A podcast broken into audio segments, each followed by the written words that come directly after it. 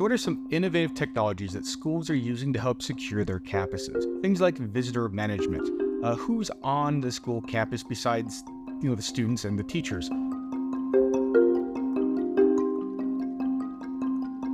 The technologies now, when inputting the names and the identifications of these folks, runs a very select and limited background check. So, should a crisis or emergency happen, the same types of software can be used for reunification. Who are the kids being released to? Is it a parent, a guardian, a friend? Is it someone who is supposed to be in care and custody of that student? Facial recognition software. And so, leveraging these types of technologies to help get ahead of problems as fast as they possibly can.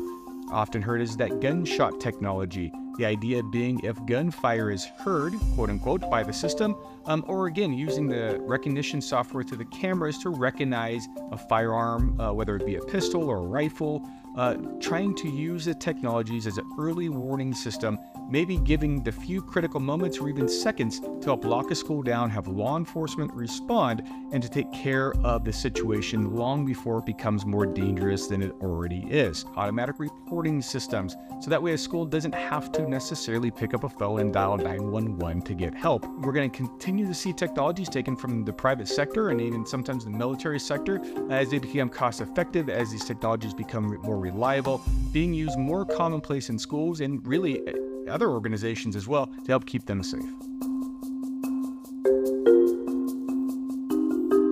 Behavioral threat assessments, or sometimes heard as threat assessments or threat assessment teams, are becoming much more commonplace in schools and even organizations than before. The U.S. Secret Service has identified seven markers or behavioral indicators that lead up to targeted acts of violence or active shooter events.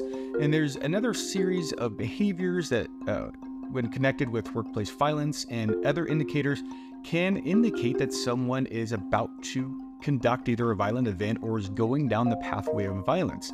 Having a team to put all the pictures together, all of the bits and pieces and the puzzles and the behaviors and the reports of things that may have been concerning to other students or even to coworkers, uh, that we can try to get ahead of the problem and try to prevent violence before it happens.